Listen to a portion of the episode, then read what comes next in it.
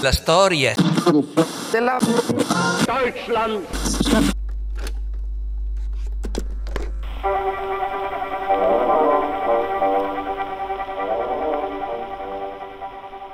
Il Partito Socialdemocratico nacque formalmente nel 1875 con la fusione di due partiti di ispirazione marxista e la saliana attivi fin dagli anni 60. Forte di questa unione, il nuovo partito si presentò alle elezioni federali del 1877 non raggiungendo per poco la doppia cifra di consensi, eh, circa il 9,1 se non ricordo male. Eh, un ottimo risultato per essere eh, la loro prima legislatura. La legge elettorale, eh, che prevedeva però dei collegi uninominali sparsi su tutto il territorio, impedì all'SPD comunque di guadagnare molti seggi. Infatti, nonostante questo 10% di quasi di consensi, ebbero solamente 12 seggi al Reichstag, quindi praticamente eh, meno del 5% eh, dei seggi. Comunque, piccola nota a margine, l'acronimo SPD verrà utilizzato solo a partire dal 1890 quando le leggi sui socialisti decaderanno. Però insomma per comodità chiamerò sempre eh, SPD.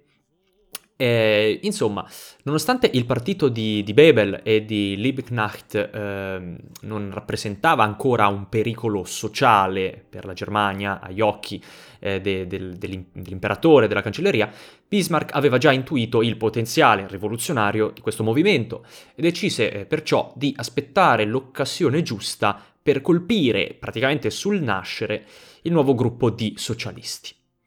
SPD, eh, che tra l'altro eh, avevano riportato nel 77 un programma tutto sommato moderato lassalliano, talmente moderato che veniva criticato dallo stesso Marx, però per Bismarck era comunque troppo, già troppo rivoluzionario.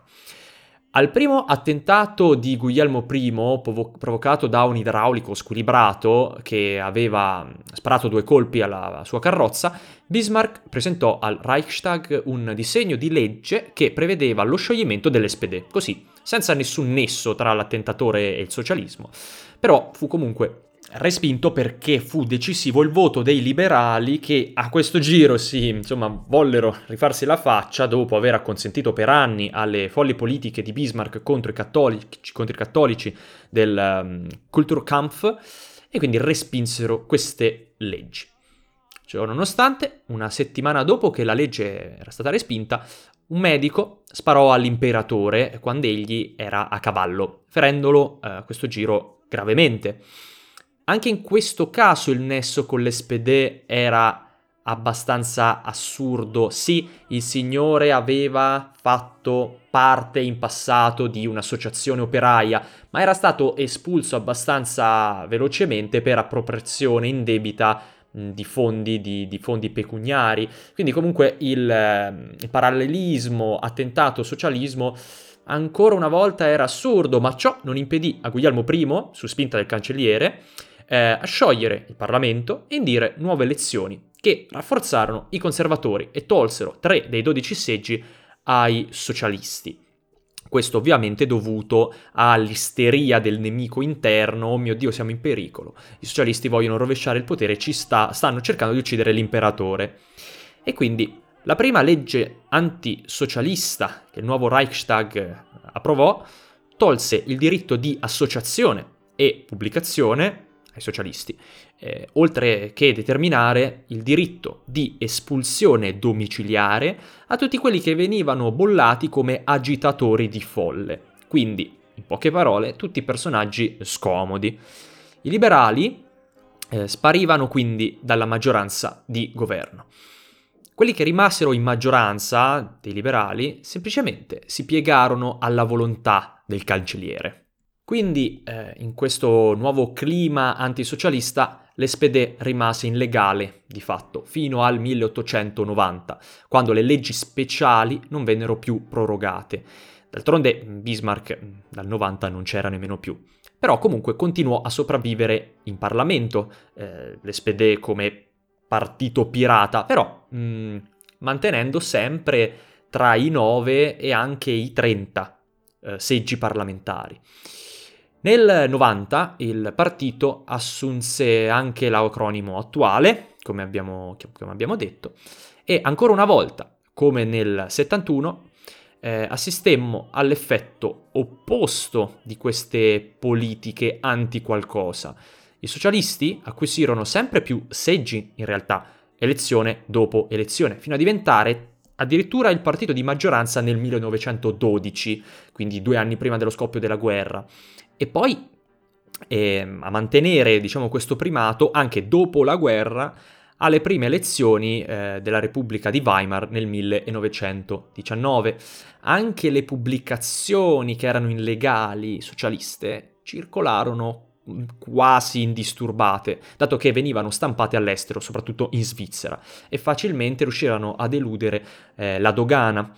Quindi, ancora una volta, eh, le leggi anti qualcosa andavano a rinforzare quel qualcosa. Bismarck non aveva imparato dagli scorsi errori contro i cattolici. Comunque, a proposito di dogana, la svolta protezionistica eh, alla fine degli anni 70 arricchì produttori di grano e, e di acciaio a discapito ovviamente dei consumatori tedeschi.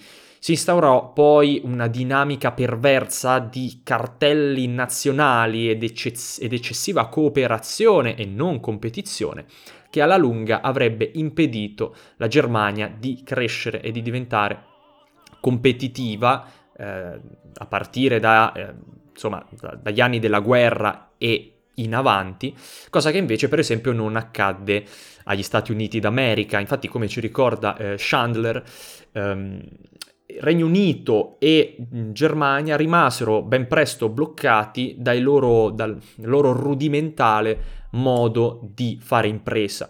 Da una parte abbiamo il Regno Unito, le, le cui aziende non crebbero do, oltre un certo punto, rimasero comunque tutto sommato familiari, il ruolo del manager non spiccherà eh, da quella parte del, nel, dalla parte europea del mondo anglosassone, ma solamente negli Stati Uniti, dove invece eh, si fece impresa a partire dagli anni 10 agli anni 20 del Novecento in altra maniera. In Germania invece, appunto, come abbiamo detto, ci fu un problema di eccessiva cartellizzazione, quindi alla chiusura dell'economia, alla reintroduzione di dazi, mh, molti grandi mh, produttori, soprattutto di acciaio, trovarono in quel momento, quindi nel breve periodo, più conveniente accordarsi in cartelli per tenere alti eh, i rendimenti rispetto al entrare in competizione e quindi anche favorire lo sviluppo tecnologico e poi anche abbassare, far abbassare i prezzi ai consumatori. Tra l'altro la Germania in un'ottica competitiva eh, aveva vinto una battaglia importante per modo di dire con la Francia proprio in quegli anni, quindi è strano come venisse poi utilizzato in altri contesti eh, un approccio diametralmente opposto. Mi rifaccio diciamo allo studio di Murman eh, per quanto riguarda l'industria chimica dei coloranti. Infatti, eh, sebbene l'industria dei coloranti artificiali si origina praticamente dall'invenzione del chimico inglese William Perkin nel 1957, eh, l'applicazione di questa nuova scoperta fu inizialmente subito massiccia in Francia, primo produttore al mondo di tessuti e, capo, e capi di abbigliamento di lusso.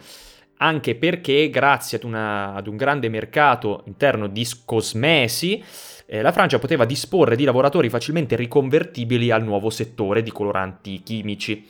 Intorno agli anni 60 dell'Ottocento però, gran parte della produzione di questo settore si spostò in Svizzera e soprattutto in Germania. Come mai? Beh, a causa di una ferrea politica di brevetti sulle tonalità, sui processi e sui macchinari industriali, eh, instaurò insomma un regime di concorrenza imperfetta all'interno del territorio francese.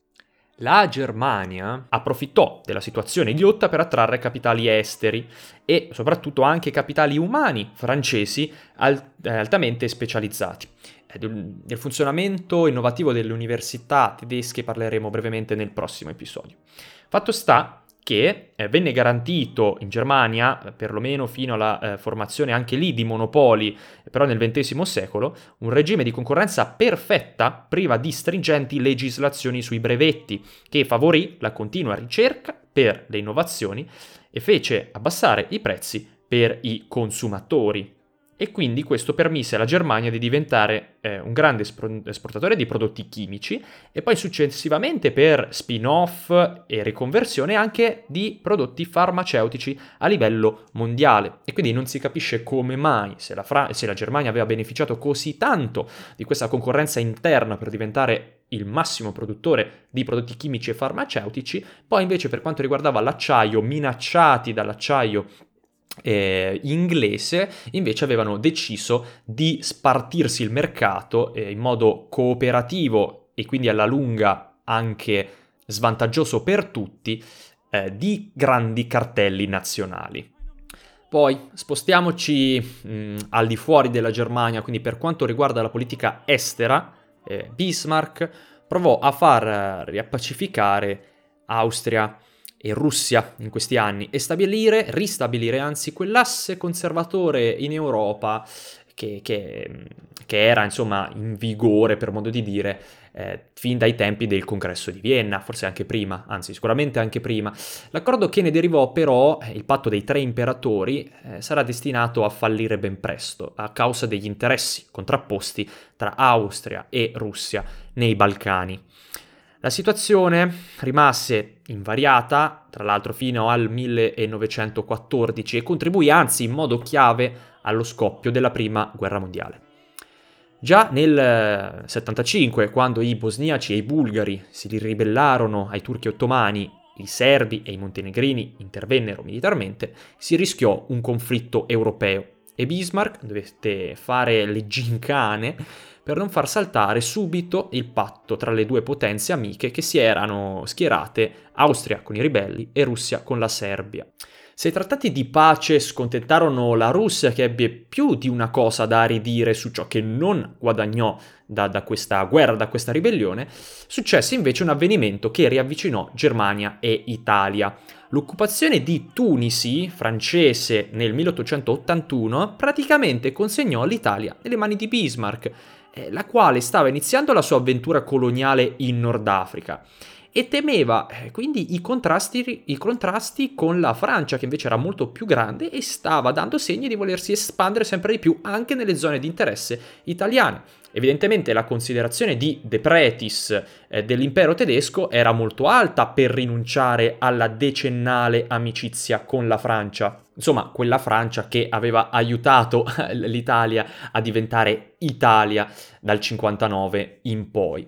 E poi, insomma, voleva veramente tanto bene alla Germania se praticamente rinunciava a Trento e a Trieste per siglare la triplice alleanza insieme anche all'Austria nell'82, perché era palese che un trattato difensivo, un patto, ricordiamo, di difesa eh, tra Germania e Austria mh, praticamente metteva una croce sopra all'irridentismo, in quanto con eh, un'Austria come alleata né Trento né Trieste eh, né Bolzano, men che meno, potevano, diciamo, mai sperare di diventare italiane. Negli anni Ottanta assistiamo all'apice, diciamo, economico, l'epoca d'oro della Germania che aveva completato o stava completando il proprio miracolo, la propria rivoluzione industriale, ma a questo splendore economico non si affiancò mai uno splendore politico, perché la situazione anzi andò sempre più a diventare quasi reazionaria dagli anni Ottanta in poi, verso la fine, verso il declino della cancelleria Bismarck.